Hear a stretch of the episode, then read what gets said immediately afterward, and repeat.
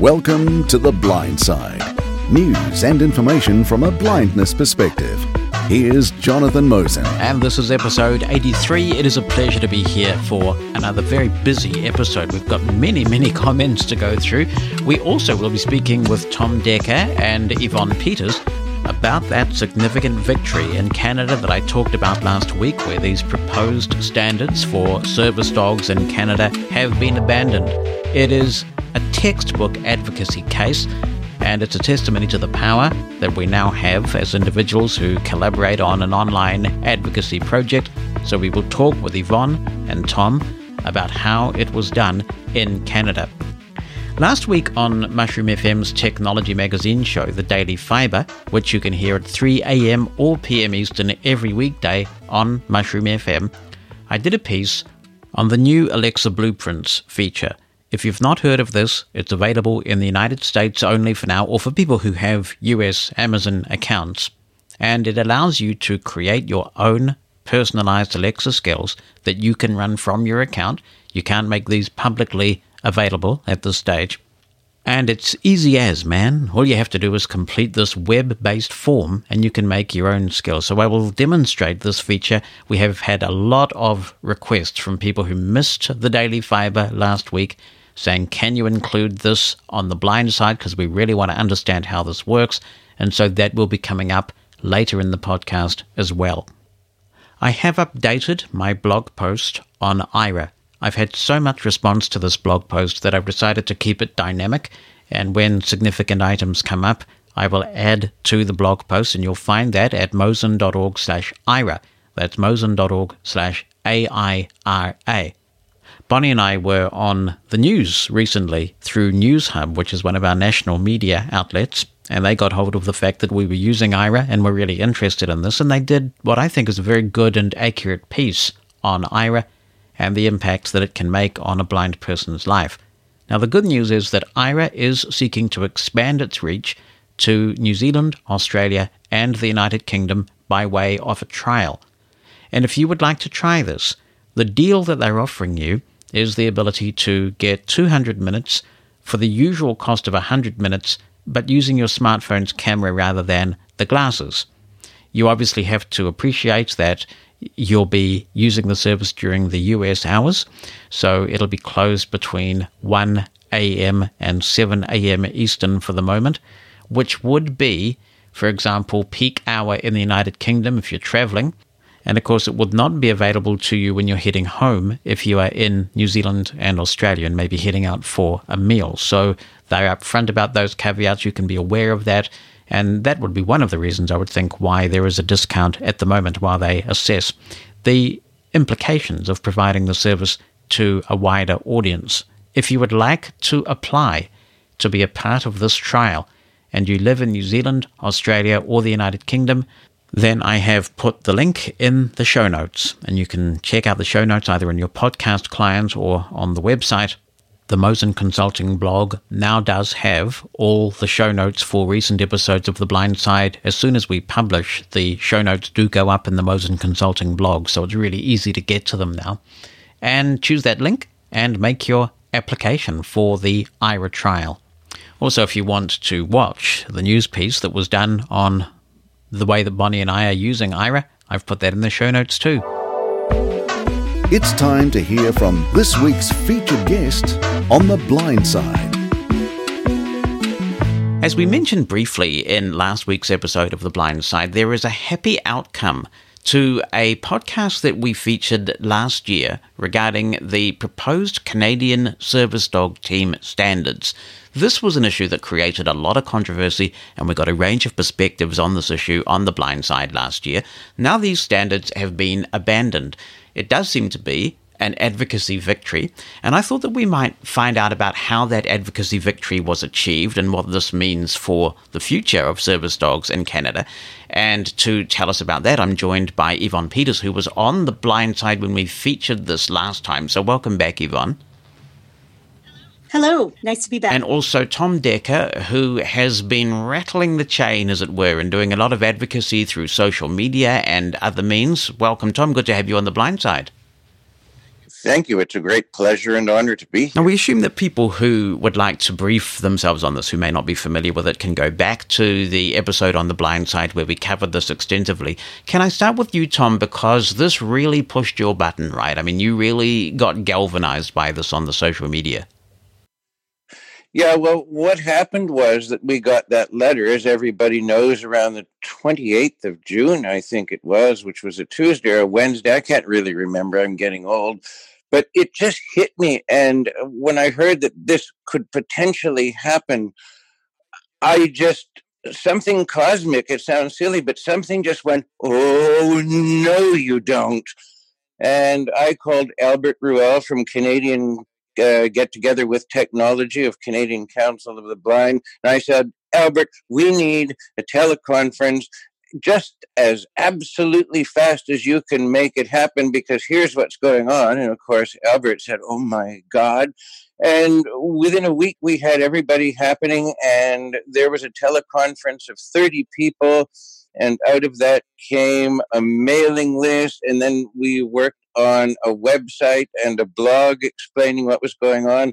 And the whole process took us well into the fall, but the numbers on Facebook and everything were, I mean, at some point we had a reach of like 40,000 people or some such thing. So it just goes to show what can really happen when you say, okay, we're going to unite and we're going to do something. And there you go. And you set up a website as well, correct? Well, it was a blog, and we just gave it a, a, a website that pointed at the blog. But uh, yeah, it it was a blog come website sort of thing. We don't have that much experience with social media, sort of setting up all that sort of thing, but we just decided we had to create something that could at least get the job done, which it obviously did. It did. You have a legal background, Yvonne, so obviously there's there's all this fervor, there's all of this concern, but you were able to help channel that into some sort of path forward that might challenge these standards. I take it. Well, certainly we we contemplated a number of strategies, Jonathan. First and foremost, we we focused on political strategies because that's most immediate, and we contacted uh, relentlessly uh, over many months all of our members of par- Parliament of the federal government here in Canada, asking for meetings, uh, writing letters, making phone calls, and and that went on right up mm-hmm. into March of this year but in our back pocket, we did consult with uh, some some lawyers um, who are now they have taken our file because we don't think the fight is just about is is quite over yet. Because our big concern is that the way that the standards were developed, I mean, it was 60 pages of very technical information that uh, much of was not relevant to uh, the training and use of a guide dog or other service dogs for that matter. But we felt that the standards really uh, were in opposition to human rights because human rights focuses on access, gaining access um, for people with disabilities and people who use service dogs.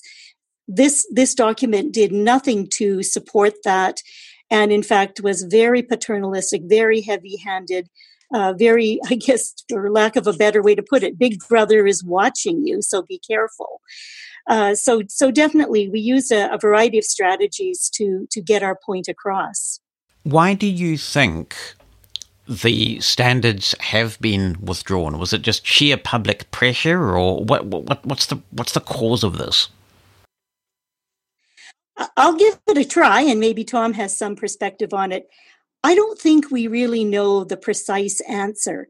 Uh, I think that the coalition can take some can take a lot of credit. I think it was we played a significant role, as I said earlier, in this constant barrage, this constant pressure, constant, you know, wanting answers. And and one of our lately one of our themes that we were um, really driving home with politicians is: look, your government really says they care about consulting with the public when before introducing legislation or policy you have done no consultation whatsoever with service dog users on this point.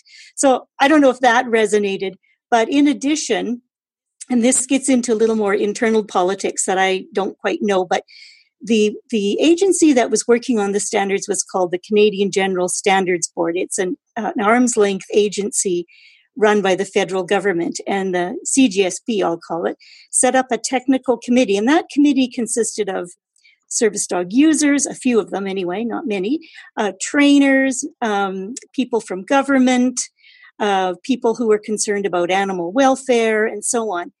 And that committee, interestingly enough, focused and ran along quite quietly for two years under a cone of silence. They were they were sworn to confidentiality. They couldn't even consult with, uh, you know, their constituents or you know, people with disabilities. And then once once you know it was out in the public and the standard was out for public comment, and they started getting lots of feedback, Suddenly, there was dissension within that committee and huge disagreement. I understand. This is what I'm told. And in fact, the committee was so uh, fractured that they decided to uh, launch a complaint to the accrediting body of the CS, CGSB, which is the Standards Council of Canada. So that complaint was on its way in terms of CGSB not following proper uh, protocol, not proper practice. So maybe that had an impact uh, maybe all of our you know concerted effort with politicians maybe they were starting to put pressure on cgsb it's it's hard to say but quite suddenly out of the blue we saw this notice of intent for the cgsb to withdraw from the standard making process. Any thoughts on that tom? Why is it that you've had the victory that you've had do you think?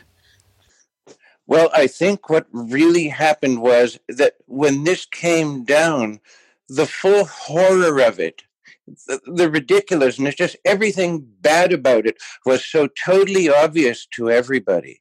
And I think that really what happened, there's a bit of a history in Canada. We have had come and go a whole lot of little blind organizations who haven't generally accomplished that much. They come and go, they fight and squabble with each other. We've been in a position a lot in Canada where government has traditionally been so sick and tired of the squabbly little blind groups that their basic attitude has been you know what? When you people finally actually come together and figure out what you want, you can let us know and we'll see what we can do because right now we're sort of permanently and constantly confused. So until you sort out, we won't do much of anything. And of course, we have our national agency who has been a monopoly for a million years, but I won't go into that. But what happened with this particular event and this whole social media thing was that for the first time in Canadian history, every blind group in Canada worked together, were in total cooperation with each other. And I think that's a lot of what did it because, and now here we have, you know, the proof is in the pudding. We all worked together. Nobody fought or squabbled. Everybody just coordinated their efforts. And now we have an example of what really happens when a community can come together and do that. And I really hope that this is a pivotal point in Canadian history so that we can now move forward in this kind of spirit to accomplish a lot more. One thing that's really, I think, rather unique about uh, this coalition is it it does not have any financial support. We had organizations donating time and telephone lines and so on, and we have no formal structure. So each person that was involved did what they could. Uh, some people did a lot of administrative background work and talking to individuals to keep everybody up to date.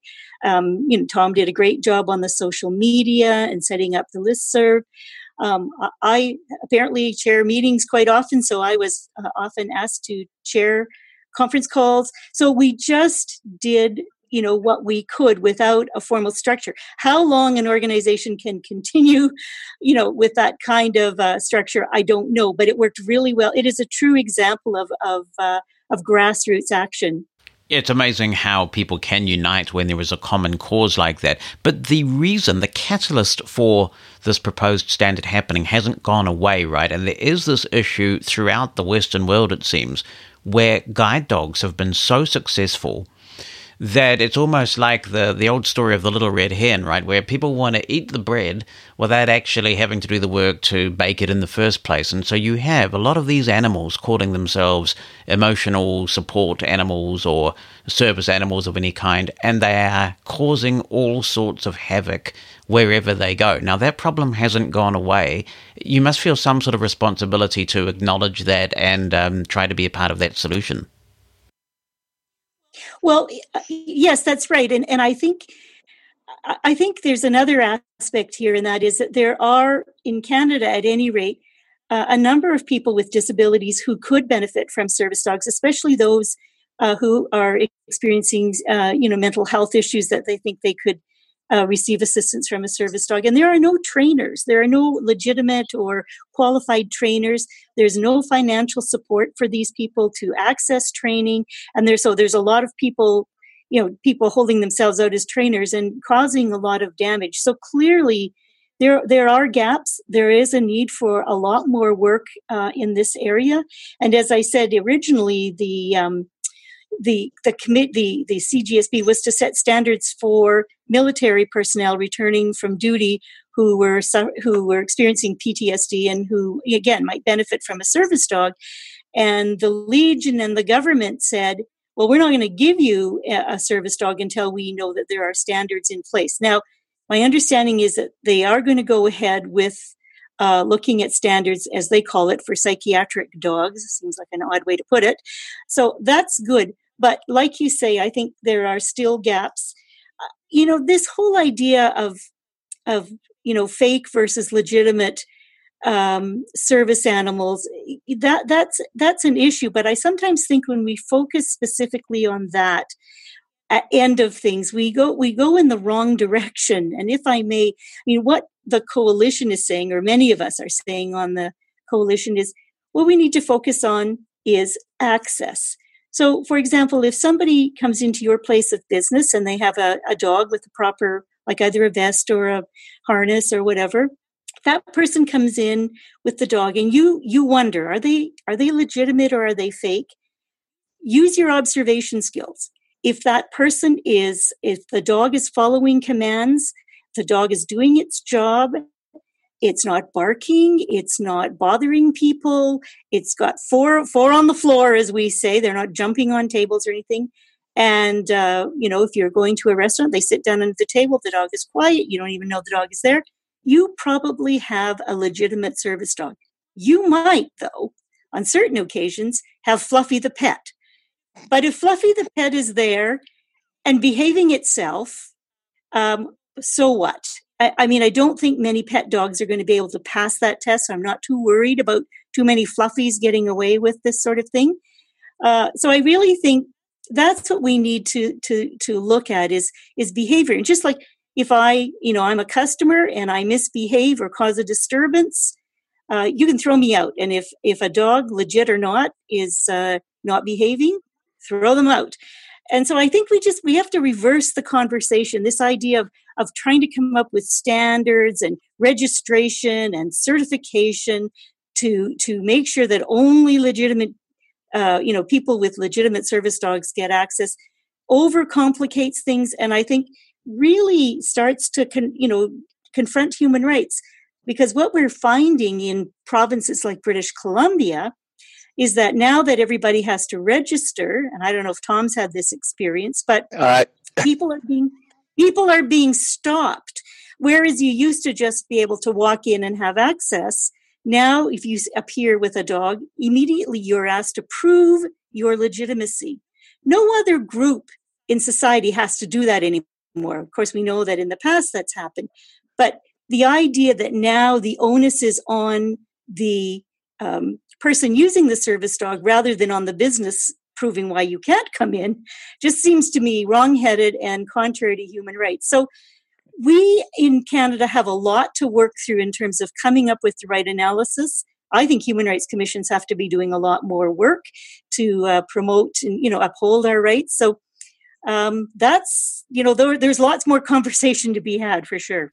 I actually, um, this morning, you don't have to even go anywhere. We called the book buses to go to the AEBC convention on Friday in Vancouver, and they would not book that ticket till they not only knew that I had a BC guide dog, service dog card, but uh, they wanted that number, and they weren't going to. I had to get partner Ken to actually look at the number on the card and give it to the reservation people before they would book our ticket. And on that point, I just want to say, yes, I had the ideas behind this, but it is really my amazing partner, Ken, who did all the computer work and set up everything that happened because I don't know how to do that stuff. So I just want to not take credit for something that I could have never done without him. And I just want to acknowledge and thank him publicly for that. So, the situation in British Columbia that is happening despite these standards not proceeding.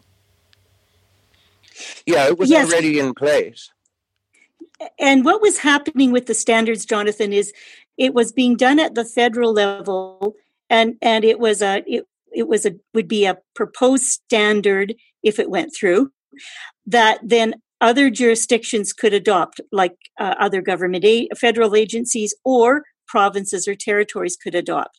So that was our concern is once it's in place, even though they said, oh, don't worry, it's voluntary. No, it wouldn't remain voluntary for very long because because pro, you know businesses are really clamoring and you know really pressuring governments to adopt some kind of standard or certification process because they don't want to have to make the decision about who can come in and who can't. Does that mean that what's happening in British Columbia may well be under threat as a result of the abandonment of these federal standards? It's more likely to mean that there will be more laws in other provinces like the one in British Columbia and that this will become the standard. And that's what a lot of people are worried about. So your battle yeah, isn't and, really over. I mean, why, you'll, be you'll be confronting that now. Uh, well, and that's exactly why uh, we we have sought a legal opinion uh, from our lawyers uh, in terms of looking at that legislation that's in place in British Columbia, because we are worried that it other provinces they love to borrow and they would happily borrow uh, the British Columbia model. And uh, so we we need to be able to confront that uh, as as quickly as as possible. So that is the the point of our legal opinion. But yeah, the the, the absolutely the the whole threat is is not over. There's just so much confusion out there about how to properly deal with with this issue. So we just need to keep the education going and you know we've got our legal challenge in our back pocket and we'll see what happens. I think we have another problem too. I actually received a pretty nasty hate mail posted to me on Facebook Messenger the other day. And not only did it call us all a lot of unpleasant names, but it said things like, now every veteran that commits suicide because they don't have a dog is, it's on your heads. You people have ruined it for everybody, etc., etc. And at the time, and I wish I hadn't now, but at the time I got so annoyed that I had a knee jerk reaction and I just pushed delete and said, This person's crazy, forget it. And you know what? I've been thinking about it ever since, and I've been thinking, No, this isn't over yet. Yes, we've done this no, a lot of people won't understand why we did it. And to a certain extent, because we have had service animals longer than anybody else, I think we do owe it to people to get out there and to help in any way we can and to help these folks realize that, hey, you think we've done this, but this no service dog team of any kind could ever meet this standard. And if you don't have the experience with service dogs, you don't understand why that might be. And I think that we could probably go a long way in leading the community and really helping our veterans and really doing useful things to make a new standard that's inclusive, that's transparent, that I mean, this whole other process was anyone involved with it was signing a, a, an NDA, a non-disclosure agreement. What what kind of inclusion is that? There might be a case for a cross disability coalition going forward. Yes, and in fact, Jonathan, we do have we do have members, uh, other members of the coalition who who are other than guide dog users. They they use service dogs to assist with different aspects of their disability. And I really want to underscore what Tom is saying. I think you know we're not going to walk away most of us and feel smug about it we understand there's a huge need. We understand there are gaps. And we understand that, you know, sometimes certain people with uh, service uh, dogs get access to benefits while others do not. So, for sure, our next step, and, you know, I've already made a few calls to different people to say, okay, how can you help us get a forum together or get some mechanism in place where we can start talking to other service dog users because I really think we need to develop common understandings and common strategies that will assist each other.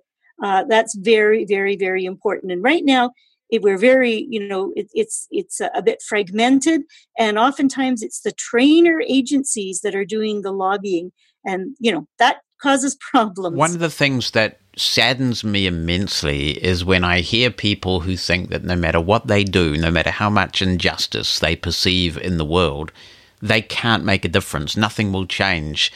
Things are stuck. And this is why your story really inspires me because it's yet another demonstration that people getting together and fighting for what they believe in can actually change things. You mentioned the the fact that everybody came together in a way that has been unusual for the blind community in Canada. Are there any other lessons in terms of an advocacy case study that we can draw from this? Well, I, I think one of the things we worked very hard on within the coalition, it sounds simple, but respect. Uh, because there were a lot of people who joined the coalition who really didn't have a lot of experience with political action or you know the social um, you know the social analysis of disability or even experience with human rights so a lot of time was spent people made comments that required some you know further information or discussion that that took place um, if somebody seemed to need a bit more assistance then i then you know one of our members was very good at calling them personally. And i, I think it was just people uh, like you said earlier there was such a drive to and people felt it so strongly on a personal level that these standards were just wrong and and detrimental that you know we got over some of the the hurdles or the bumps that can sometimes you know sometimes there becomes group tussles within you know when you have uh, you know group dynamics can get in the way and a little bit of that happened but we always managed to to you know minimize it and uh, continue to focus on you know the goal and I think that's that that was the main lesson. Tom, are you going to be keeping this website current as this progresses, or do you feel that it served its purpose? Uh, oh, it, it's definitely going to be there. In fact, I've been talking to a few of these guys and saying, look, it's this is a story now. This is out there. We're going to leave it there. People should always be able to read it as an example.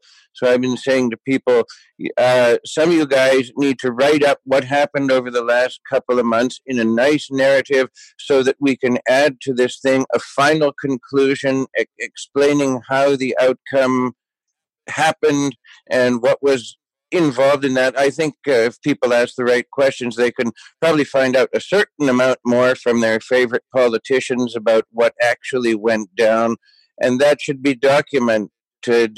Uh, that should be documented as just the conclusion to the chronology of the whole thing, so that people will be able to go and reference the whole story as an example of what can happen when we really just get up and do this sort of thing. But there will be battles ahead, right? Because you're going to try and ensure that these uh, standards or the, this this this provision that has made its way into British Columbia doesn't make its way to other provinces. So will you be chronicling that on your website as well, or is it now pretty much a, a static historic record of the fight over these federal standards? I don't know. I, I, I, always sort of say I never know what's going to happen next. So it depends who contributes and how things go. And but but certainly we would keep adding things to the website because it is kind of a nucleus. People know about it. They go to it. So if any issues come up, uh, I think uh, hands off our harnesses needs to be a place where people can go to uh, check out and add information if it needs it. Well, coalition will certainly continue. So, oh yeah, very good. You anticipated my next question too. So, give us the website again for people who'd like to check this out. www.hooh.ca. Hands off our harnesses. Very good. Congratulations to you both and to everybody involved in this. As, as I say, it's a sort of a textbook case of uh, advocacy making a difference, and I appreciate you coming on the podcast to bring us updated. Thank you very much. Thanks much. so much for your interest. For a long time, it's been said there's a book inside every one of us just waiting to come out. And you know, I think that's true of podcasts too. You're listening to a podcast right now, so you know the power of the medium. But where to get started? Podcast hosting companies, microphones, single track, multi track, and what about a mixer? Do you even need one? I created a four hour tutorial called Unleash Your Inner Podcast that helps you understand what you need to do to get a podcast up and running and the various means you have of creating one. It's easier than you think when someone explains it clearly. I've been podcasting since 2004 and I'm happy to share what I've learned, all from a blindness perspective. Unleash Your Inner Podcast is available for purchase and instant download at mosen.org slash podcasting. Unleash Your Inner Podcast today. Let's go to feedback now, and if you would like to leave your feedback for the next episode, then the way to do it, well, there are a number of ways actually to do it. You can drop me an email to theblindside at mosen.org. The blind side is all one word at M-O-S-E-N dot org. When you do that, you are welcome to attach an audio clip to the email if you prefer from your PC or your phone, and you can let your own voice be heard. Otherwise, feel free to write it down and I will read it. You can also call the feedback line on 719 270 5114. That number is in the United States, and there are cheap ways of calling US numbers pretty much anywhere. 719 270 5114. Now, we can't play everything that we receive because, man, we're getting a lot of feedback these days, and I'm certainly not complaining about that. When there is a contentious issue where there's been a bit of debate, I do my best to make sure that we play a representative sample. So, if, for example, we get 70 30 in favor of a particular stance, I try to make sure that the contributions we play reflects that balance. That said, we have got an awful lot of feedback in on this question of whether we should expect sighted people to give up seats for us. So let's get to it. Firstly, here's an email from Rebecca Skipper who says, in part, First, let me start out by saying that I am a totally blind cane user. I refuse wheelchairs when going to the airport or Disney because I can walk and need to. If blind people want to have the same rights and privileges as everyone else, we have to take responsibility for advocating for ourselves and using these rights responsibly. Would I ask a sighted person to give up their seat? No, I can stand. But if I was seated and someone with a dog guide needed a seat, I'd gladly give it up, since I'm a cane user. Why? Well, I'm thinking about the dog. I believe we need to be as independent as possible, but blind people are not a homogeneous group. Yet often, I may be the first blind person anyone encounters. I resent the burden of having to, quote, represent, unquote, every blind person. Hi, Jonathan. I'm commenting on the issue raised in your podcast about whether blind people are entitled to or should be offered or even should accept a priority seat on public transport. Personally, I don't believe that uh, blind persons who have no other mobility or physical impairment should be entitled to sit in those seats or to take a seat from anyone else. I've encountered this regularly through my life and I will always refuse the offer of a seat, whether it's a priority seat or another seat. I'd rather let someone else have that seat. I do acknowledge that a guide dog user may have an additional consideration and taking a seat and putting the dog under the seat may provide safety and comfort for the dog. The sad thing is that sometimes when I decline a seat, people become insistent. And when I again decline, they think that I'm doing the wrong thing. I need help as I'm a blind person. That's their attitude. Here's an email from Kylie Maloney here in New Zealand, and she says, Hi, Jonathan. I'm picking that your discussion on this week's podcast regarding whether a blind traveller should expect a seat on public transport is a little more complex than you have portrayed. Firstly, let's look at the different requirements between cane and dog users. A cane user can, if required and able, easily hold on to a rail or side of a seat if necessary. I have had to do this on the odd Wellington bus or train when I lived there. They can even fold the cane away if they need an extra handhold. A dog user, on the other hand, has the dog to consider. They also typically need more space in a seat if the dog is to be at all comfortable, which is why, I suspect, that the London trains have a designated area for disabled travellers. There would be extra space for scooters, wheelchairs, walkers, crutches, or dogs. From what you read of the article, it seems that Dr. Patel was looking for a seat in the designated area where he would likely have the space to accommodate his dog. It also seems likely that if this area was full, that many of those seated would not be disabled people who require the extra accommodation. After all, how many times do those who have the disability parking permits lament their inability to use them because their designated spaces are being occupied by drivers who don't need them? In that context, then, I'm with Dr. Patel. If he was seeking a seat in a section which had been set aside for disabled people, he should rightly expect to get one unless it was full of other people who needed to sit. How likely is that realistically? Then there's safety to consider. I'm guessing the London rush hour is pretty intimidating for a blind traveller, simply because of the number of people single mindedly hurrying to or from work. Here in New Zealand, I simply can't imagine what that would be like.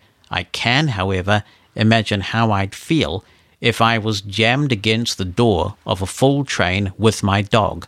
I'd be constantly afraid of what might happen should the door open. This would require my full concentration for the duration of the trip, and I would arrive at my destination stressed and exhausted.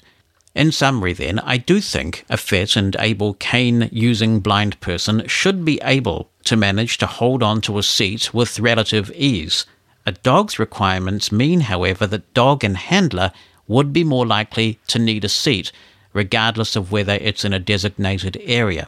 Further, that anyone using an area designated for disabled travellers who doesn't require the extra space should suffer some consequences, just as does the driver who abuses the disability parking spaces. Thank you very much for that, Kylie. I did actually ask Bonnie, who has spent years traveling in very busy commuter areas such as the Boston subway system, they call it the T, about what she thinks of this whole issue. And her response was that she regularly traveled the T with her seeing eye dog Lizzie standing up and that she didn't feel that it was necessary to have these areas where a blind person with a dog has to sit. Because while I've been a guide dog handler like you Kylie I've not been a guide dog handler in those very very busy environments. So I certainly was guided by Bonnie to some extent who said look you know I regularly traveled standing up on these trains with my dog so it'll be interesting to get others' perspective on this who do travel in very crowded environments in cities such as London, Boston, New York, etc. Hello, Jonathan. It's uh, Karine from Montreal, Canada. The question about uh, having people giving us seats or not in subway or whatever means of transportation made me think about something that happened with me and my friend maybe like 12 years ago or no. I mean her son was born in 2005 yeah 2005 so she was pregnant and i was blind since i still am and with my guide dog and we were often taking the subway to, together. And here in montreal you we have a f- big case of over altruism. I mean that sometimes people get very insi- insistent for me to sit with my with my dog and everything to take places. And well obviously i wasn't pregnant she was. So we were taking subway together and people were looking so insulted because when they offered me a seat i placed myself in front of the seat and i said okay you can go. So she i had my friend who was pregnant sit and people were glaring at her and being like what a horrible friend who keeps her friend standing and blah blah. We were like, yes, but she's the one pregnant. Hi, Jonathan. This is Gary Hedgepeth from Phoenix, Arizona. I agree wholeheartedly with you. So while this guy was feeling sorry for himself for not having a seat, he has no way of knowing who was sitting in those seats. And as you pointed out, that they may have needed them for physical reasons. Blindness is not a reason for a seat on the bus. There is no reason why a person who is blind should have to sit. And I would say that nobody got up and gave him his seat shows an attitude of equanimity and in the many, many ways, a very positive attitude. People on that train did not see him as incapable. They saw him as able bodied and able to stand like the others, I'm sure, were standing on the train. Here's Holga, who was in Chicago, Illinois, in the United States, and she says, as an individual who became blind when I was 19, anytime I use public transportation, be it bus or train, which in Chicago is called the L, I tended to stand up when there was no seat. Although in Chicago, in buses and on the L, the automatic announcement starts by requesting that people give their seat to pregnant women, the elderly, and people with disabilities. Now, as I am getting older, I do take the seat if someone offers it to me. In my many years using public transportation, I always have been offered a seat by someone. This is perhaps due to people who use public transportation in Chicago always hearing the public announcement. Jonathan, uh, my name is Richard. Um, I happen to be an ordained minister, and I do jail and prison ministry and have for about 25 years. Uh, Jonathan, you've been a major, major help to me with the encouragement, with uh, all the accessibility equipment that you keep mentioning, because I've been fighting with my uh, iPhone, my Apple iPhone, and I'm getting more proficient in it because of your help and your your uh, directions. Um, the interesting thing about uh, what I get to do, it's amazing how when I go to jails, uh, many of them see me as a chaplain, and those are people within the facility. But there are others uh, in staff and also uh, in, in as officers in the facilities. Uh, they, they, oh, there's the blind guy. That's all they see, and and uh, it, it astonishes me how little those who just see me as the blind guy, how little they know about me or what I even get to do, uh, and and much of the time they're really not interested. They're so tied up with what they're doing uh, within the facilities themselves. And uh, and and I go and I teach many many hours in in facilities uh, several times a week uh, here in here in, here in Florida. And uh, Jonathan, I, I appreciate all that you do, and uh, you're you're a great man of encouragement, and keep up the good work. Hi, Jonathan. This is John Wesley Smith from Missouri in the U.S. And Carolyn's comments on podcast 82 about Braille were right on target. I'm one of those partially sighted people that grew up reading print and have the uh, rounded shoulders and neck pain to prove it. And um, the only problem for me with Braille is that I've never developed a reading speed that's very fast. I can't read Braille any faster than I can read print, and I'm slow at both. So I do the vast majority of uh, my reading and uh, accessing uh, internet and so forth with uh, audio. Thanks. Keep up the good work. Thanks, John. And you've actually raised something that I hope we might be able to get some comments on from proficient Braille readers, and that is any techniques, any pointers for improving one's reading speed. I do believe that it's use it or lose it, and the more that you read Braille, the faster you will probably get. But I think it is a little bit more than that as well. And after I've spoken in public, or sometimes even when people hear me reading Braille, say email messages on a podcast like this, I do get emails from people saying, How do you do that? And it's actually quite difficult for me to articulate. I do have a two handed Braille strategy. So when I'm reading Braille, I'm actually reading two different things at once, separate things with both hands. And that does help with the speed because sometimes there might be something that causes me to stop short and have another look. But hopefully, hesitation is minimized because I'm reading with the other hand. I'm sure there are some articles about improving Braille reading speed, but it would be really interesting to hear from Braille users on this subject. Good morning, Jonathan. John Westrope calling from the Eastern Shore of Maryland, U.S. Uh, I'm just calling to compliment you on your show. I caught it about a year ago, and I faithfully do not miss anything you present. I find most of it very helpful uh, in my way. Uh, I am like you. I'm blind, but not since birth. But I'm also partially deaf, uh, and so I sympathize with that problem. I do have a question about uh, Aira. Uh, how do you hook your uh, hearing aids up? I just can't figure that one out. Uh, do you use a Bluetooth headset or something of that nature? I'm considering it, but it is expensive, and I'm not sure I can afford it, but uh, I'm willing to consider it. Thank you for your generous comments, John. Really appreciate that.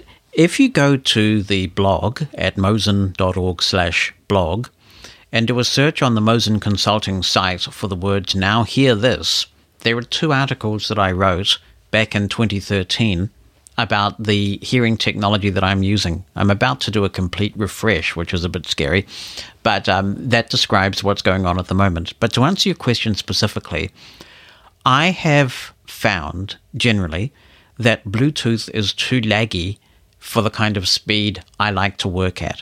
In other words, if I'm connected through some sort of Bluetooth technology to my iPhone and I'm swiping through or using the virtual keyboard, there's just enough lag between when I tap something and when I hear what I've tapped that it's disconcerting to me. And other blind people have reported this with technologies like AirPods as well, that if you're a proficient iPhone user, for example, looking at the iPhone, that the lag is just enough to be annoying. And I found that with anything Bluetooth connected to my hearing aids that I've used. Instead, then, I have a cable I've got behind the ear hearing aids. They happen to be from Phonak, but this technique works with a number of behind the ear hearing aids. And on the battery door, attached to the base of it, is what they call an audio shoe. And on that audio shoe, there is a standard connector for hearing aids known as a Euro connector. And I have a cable that has two Euro connectors at the end one for your left ear and one for your right ear. And at the other end of that cable, it terminates in a 3.5 millimeter plug. Now, with the iPhone, you now, of course, with new iPhones, require the Lightning to 3.5 adapter to be plugged into your phone, and then you can plug the 3.5 millimeter cable in that runs directly to your hearing aids. Now, the advantage of this is that you've got absolutely no latency. It's like having a pair of headphones connected, but going directly in to your hearing aids. And then it's a, a case of working with the audiologist to ensure that you have the programs that you need. So I have this cable working on two programs. One turns the microphones completely off, and I use that in the studio environment so that I can, it's like having really thick headphones on your ear because I don't hear any external noise other than what's coming through the mixer and the microphones connected to the mixer. So that's really important for audio production work. The other program I have allows me to hear environmental sounds so that I can just listen to my iPhone when I'm out and about. And that is what I use for Aira. And so I'm able to still hear environmental sounds, hear what's around me through the hearing aids microphones, but also hear the Aira agent very clearly. And so, in some ways, it's a bit of an advantage to um, have the hearing impairment in this case because no background noise is being blocked out. I'm still hearing it as clearly as I can with my hearing impairment, but also hearing the Aira agent in both ears. So I hope that helps. And I uh, thank everybody who has sent comments in. There are just a lot of them. So we've played a, a selection, and I appreciate you uh, being in touch. Remember, the way to do that is to call the feedback line on 719 270 5114. That's 719 270 5114. Or you can email either with an audio attachment or just writing the email down, theblindside at mosen.org. Our place, our issues. The Blind Side with Jonathan Mosen. As promised, we're going to take a look now at a new feature that has been unveiled by Amazon, and this is called Alexa Blueprints. This is a new tool that allows anybody, even if you've never written a line of computer code in your life, to make your own skills for the Amazon Echo family and any other device that has Alexa built in for your own personal use. I'm going to show you the process of how you make these, but before I do, I want to give you an example of how effective and fun they can be by running a skill that I have created myself. And I was able to do this within about 30 minutes of first reading in an article in The Verge technology publication, who I think broke the story that the Amazon Blueprints feature was available. I'm in my studio with the Echo Dot connected to the mixer, and I'm going to be talking to the device quite a bit. So if you have an Amazon Echo device around, you may like to mute it so that I don't set yours off, particularly since you will have no way of enabling these skills because they only work on the account within which they were created. I'll give you a quick demo of what this means in practice, and then we'll talk about the kind of skills that you can create using this feature and then how to create it. So let's talk to my device. Alexa, open guest information. Oh, hi. How can I make your stay at Mosen Towers easier? Where do I find the toilet? Mosen Towers has three toilets. Guests generally use the toilet upstairs near the back door. When exiting the kitchen and living room area, walk down the hallway until you find hard flooring on your right. Turn right, and the toilet is on your left. It contains a shower as well. The second upstairs toilet is in the bathroom, opposite the master bedroom. Finally, there is a toilet located downstairs, to your left as you reach the bottom of the stairs. It contains a shower. What else would you like to know? Where are the TV remotes? The two primary remote controls are on top of the Sonos Play bar in the living room. The large remote control device is for the Sony TV. This is a smart TV which has a screen reader enabled. This makes the TV guide and some of the apps accessible. Hold down the middle recessed button on the top row to talk with Google Assistant. The remote control for the TV can also operate devices connected to it, such as the Xbox and Apple TV. The second remote control is much smaller, and it controls the Apple TV. Because of its size and how easy it is to lose it, we appreciate you putting it back where you found it after use. Thank you. What else would you like to know? How do I use the Sonos? Mosen Towers is packed with Sonos audio products. You'll find a full Sonos 5.1 surround sound system in the living room, a Sonos player in each bedroom, the studio, and in the master bathroom. The latter took quite some lobbying on Jonathan's part, that I can tell you. You can control the Sonos system by downloading the free Sonos app for your iPhone, iPad, Android device or PC. It's fully accessible on all platforms. Just run the app when connected to Wi-Fi and you'll be connected. In addition to using the apps, once you learn the names of each room, you can ask me to play material from certain specific services, like Spotify and TuneIn. For example, you can say, play Mushroom FM in the dining room. What else would you like to know? Stop. If you have any other questions about Mosen Towers, or anything at all for that matter, just ask me. So, as well as being fun, you can see that this is actually quite useful because if you have visitors who are staying house sitting for you, perhaps, or you have Amazon Echoes all over the place, as we do, and you just want to create a really useful skill where people can ask questions that you know they are likely to ask on a regular basis. Yeah, and for example, another one that Amazon cites when giving an example about how to use this particular template is where's the toilet paper? If you run out of that, you really want to know, right? We could also add things such as uh, how to feed Bonnie's guide dog, a whole bunch of things. Really, there's no end to what you can add here for visitor information. Let's take a look at how I created this skill, how I can maintain it, and the other Amazon blueprints that you can work with at the moment. I believe I counted about 21 or 22 blueprints, and apparently more are coming. You can create skills using Alexa Blueprints by visiting its website, and that is blueprints.amazon.com. Now, I need to mention right now that for this to work at this point, you do need to have an Amazon account in the US store, and you need to ensure that your Amazon Alexa device is set to US English. If you set it to another language, if you are in another part of the world for your account, then at the moment, sadly, blueprints do not work. And this is one of the reasons why we keep maintaining our Amazon account in the US because Alexa is just so much more capable in the US than anywhere else right now.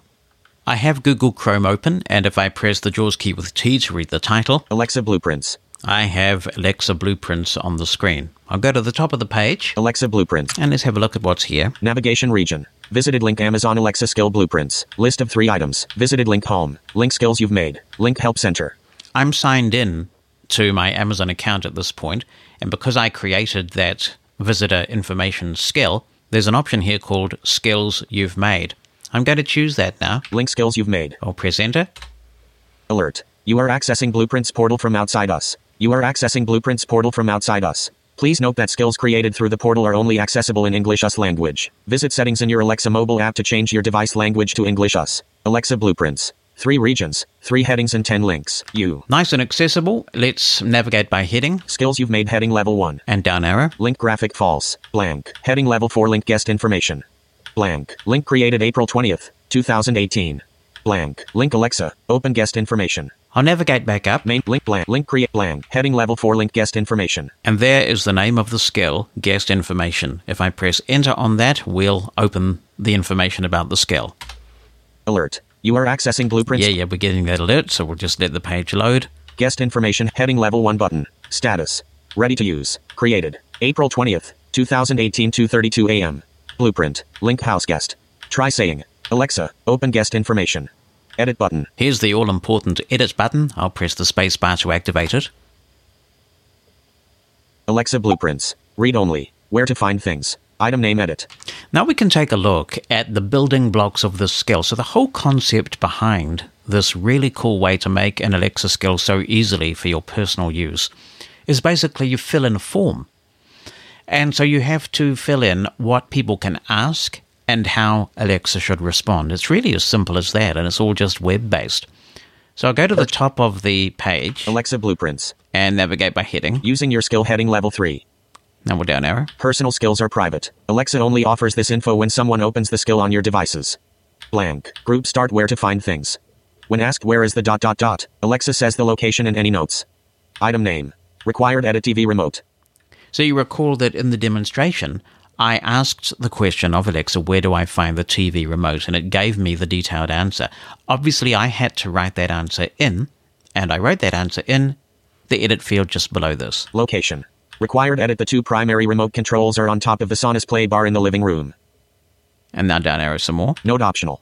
The large remote control devices for the Sony TV. This is a smart TV which has a screen reader enabled. This makes the TV guidance. And we heard all that before. So it's just a simple case of the contents being populated in this edit field.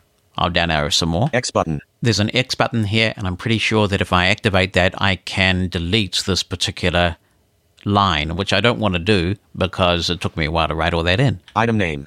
Required edit toilet. And there's the toilet one. Location. Required node, op- node option X button. Add item button. And you can add an item. So you can add, I don't know whether there's any kind of limit to this. I haven't found one yet, but you can add a lot of items to this skill. So what I thought that Bonnie and I would do over time is maybe add one or two items a day just for fun as a kind of a hobby to see how comprehensive we can make this skill for visitors. And if we did that, if we each add one item per day, then within a few weeks we will have the most comprehensive guide to Mosen Towers. Group end. Group start how to do things. And here's the start of another group. Google Chrome is reading all that uh, ARIA information very well. And the next group relates to how to do things. When asked how do I dot dot dot, Alexa says the steps in any notes. Task. Required edit lock the door. Okay, how do I lock the door? Steps. Required edit both the front and back doors have simple buttons to lock the door. Press the button on the inside of the door. Okay, so we've got the information there and it will go on. Note optional. Note optional X button. Task. Required edit use the Sonos. So you can see how simple this is. It's just a case of taking the time to type in the information that you want and the response, and you've got a skill. Steps. Required note option. Note optional X button. Task. Required edit connect to Wi-Fi. Stat. Requ- note, note X button. Task. Required edit operate the couch. I can't help showing this one off. It was fun writing this one. So let's go back into the skill. Alexa, open guest information. Oh, Hi. How can I make your stay at Mosen Towers easier? How do I operate the couch? Yeah, crazy, huh? At Mosen Towers, even the living room furniture is smart. The couch and the armchairs come equipped with USB ports and power outlets. On the armrest, you'll find a series of buttons. The bottom button resets the couch to an upright position, like a regular chair. The second button from the bottom extends the footrest and reclines the couch. Hold it down until you get to the level of incline you like, then release. The third button from the bottom moves the headrest of the couch to a more upright position, while the button above it reclines the headrest. The top button turns on and off the light. But you know, just press the buttons, see what they do, and have fun. Bonnie and Jonathan do. All right. What so else would you like to know? stop. If you have any other questions about Mosen Towers, or anything at all for that matter, just ask me. what are down arrow. Steps. Required edit. Yeah. Crazy, huh? Node option. Node optional edit. X button. Add how to button. Group end. So that you can add more how-tos by pushing the add how-to button. Group start. When asked for contact info, Alexa says this list. And you can add contact information. So I'm obviously not going to put that in the demo, but we have contact information here for Bonnie and me. So if anybody who's staying here needs to get in touch with us, they can. And we also add contact information for family members nearby and friends who may be able to assist. Top Rick, Rick, Rick, Rick, Rick, Rick, Step 1. Content. Step 2. Experience. List and nesting lab next. Experience button. So that was step one of the creation process, which was the content. You've obviously got to have content in your skill before you can do anything useful. So we have some content, and now we can activate the next button, which takes us on to step two, which is called experience, the user experience, if you will. Next. Experience button. And the page is loading. I don't think I'm going to get any feedback about that, but it has changed, I think. Customize Alexa's greetings. The first time they open the skill, Alexa says this message. Edit. Required. Contains text. And what does it say? Group required edit Kia Ora, and welcome to the Mosen Towers Visitor's Guide. Bonnie and Jonathan hope you enjoy your stay. As you know, I'm Alexa, and not only can I answer common questions about where to find things and how things work around Mosen Towers, I can help you with all kinds of stuff. Ask away. So you can put a lot of personality into this. Really, it's just your imagination that's the limit here. Group start every additional time they open the skill. Alexa picks one random message. Required edit Hope you're enjoying your visit to Mosen Towers. How can I help? X button. Required edit Well hello. What can I help you find at Mosen Towers? And we've heard Alexa saying that a couple of times. X button. We can delete that one if we're sick of it. Required edit Oh, hi. How can I make your stay at Mosen Towers easier? X button. Add button. Group end. We can add a whole bunch of these as well just to give it a bit of variation. Exit. Customize Alexa's farewell. When your sitter closes the skill, Alexa says this message. Required edit if you have any other questions about Mosen Towers, or anything at all for that matter, just ask me. List of two I Step 1. Content. Step 2. Experience. List and nesting. Next. Update skill button. And we'll choose the next button here. Next. Update skill button. And this is essentially, if you think about writing a Word document, for example, so you've Alert. got. Alert. Your skill is getting ready to use. Your skill is getting ready to use. This takes a couple of minutes. While you wait, make sure you're logged into your Alexa enabled device with the same account you used to make this skill. You can check your account settings in the Alexa app. So great feedback there. That alert popping up from Chrome, and Jaws is speaking that, and uh, essentially it's saving, it's compiling. We haven't made any changes, so we won't notice any difference. But as I say, this is like writing a Word document essentially. You've got your content. If you were creating this from Alert. scratch, Your skill is getting ready to use. Yeah, so it's telling me it's still happening. If you were creating this from scratch, then you would be asked to give the skill a name, and you have to be careful about the name that you give it. And sometimes it will rebuff you, it won't accept certain types of names. It's trying to make sure that you use a name that is easy for Alexa to recognize with a range of voices and accents. And so it will give you some guidance in that regard. And it does take a while to save.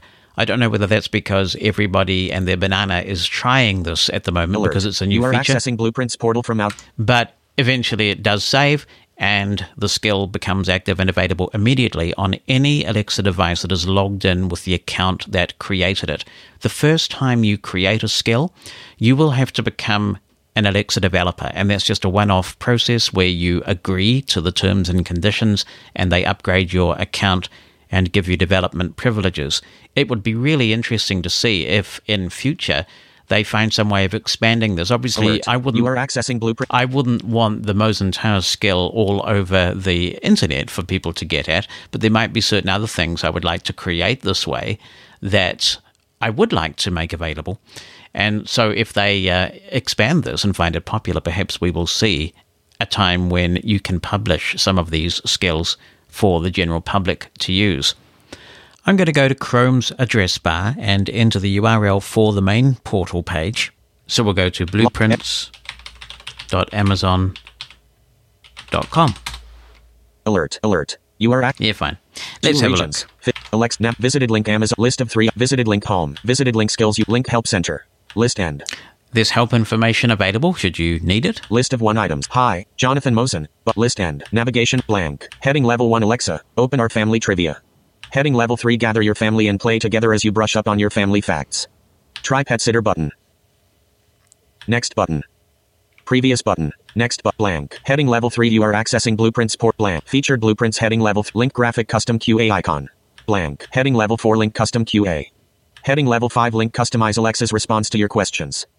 That's a pretty basic skill, actually. And if you wanted to get started, that's a pretty easy one to play with because essentially you type in the question, you type in the answer that Alexa should give, you save the skill. It's as simple as that. So you can use it for all sorts of things. It could be a fun thing like asking, you know, who is the best dad in the world or anything like that.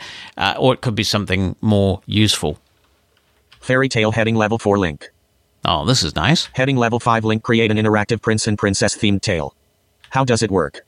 See how easy it is to create a skill with blueprints. Watch video. Link graphic house guest icon. And that's the house guest one. House guest heading. Which is the one that we've been playing with. Welcome your guests with a guide to your home and neighborhood heading level 5 link. Quiz heading level 4 link. Heading level 5 link challenge your friends with open-ended questions. Link graphic doubles trouble icon. Blank. Play to find out which couple knows each other best heading level 5 link. Fun and games heading level 3. Inspirations heading level 4 link. Heading level 5 link curate a list of your favorite motivational quotes. Burns heading level 4 link. Heading level 5 link roast your friends and family with light-hearted burns. First letter heading level 4 link. Heading level 5 link play a game of categories starting with a certain letter. Family jokes heading level 4. Heading level 5 link create a list of your favorite jokes for when you need a laugh. Trivia heading level 4 link. Heading level 5 link create a multiple choice trivia game on any topic. Let's have a look at how this one would work. So we'll press enter. Alert. You are accessing Blueprints portal from outside. Yep. Alexa, you are accessing Blueprint. I got the message, mate. Trivia heading level 1. Blank. Create a multiple choice trivia game on any topic. Blank. Make your own button. Blank. Heading level 1 here a sample of trivia. Clickable. So there's the button. I'm going to see if we can hear this sample now. Alexa, open colorful trivia.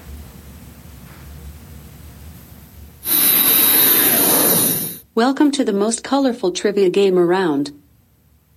One to four players can play. How many are playing today? Two. Player 1, could you please tell me your name? Desiree. Hi, Desiree. Hi, hope you do great. Please say Alexa undo if I got your name wrong. Player 2, could you please tell me your name? Carol.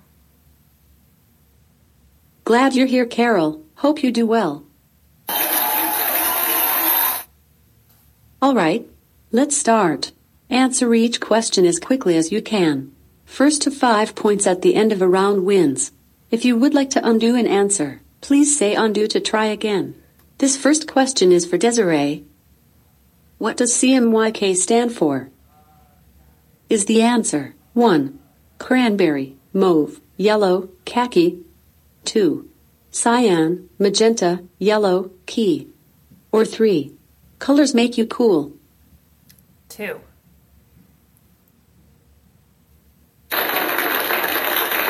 Right on. You now have one point. CMYK refers to the four inks used in some color printing cyan, magenta, yellow, and key, or black. And that's where the video ends. So it's very user friendly because they show you what the effect of the skill is. And that gives you a chance to preview it and think, yeah, I'd like to customize something like this. And if you get enthused about it and you want to create your own trivial multiple choice quiz, then all we need to do is find the button that says Make your own button. make your own And let's go through a little bit of that process. Alexa Blueprints. Read only. Customize the quiz. Question. Edit. Required. Contains text. Jaws just popped right up. It popped me into the edit field and read the prompt. And do we have anything in the edit text right now? Who won the Academy Award for Best Actress in the year 2010? Yes. So they have some examples filled in. I'll press the tab key. Checkbox not checked. Virtue required edit who won the checkbox not checked. Required edit Meryl Streep. Button. Checkbox checked. Required edit Sandra Bullock. Button. Checkbox not checked. Required edit Penelope Cruz. Button. Add answer button. Follow up fact. She won Best Actress for her role in the movie The Blind Side, which told the story of football player Michael Oher. Edit. X button. Question. Now you can delete that question by pressing the X button, and you'll notice that there are checkboxes beside each answer. And the correct answer is the one that has the checkbox checked. This is just super cool what Amazon has done with this. And another thing about this that I do like, not only can you make some quite useful or fun skills, because skills are useful and fun, but it also may encourage some people to explore going further into this and writing their own code when they see the joy of creating something that even their family members are using. The thing about this is that the Alexa skills, there are so many of them that you can choose from, and it can be almost a little overwhelming at times. They add a lot of functionality to the device. But what these can do is add personalization, and that's really important in a product like this. It can make it really relevant and personal to you. So if you have a US Amazon account. It isn't necessary to be residing in the US, although you'll be bugged about it as you hear there, but it is necessary to have an account in the Amazon US store.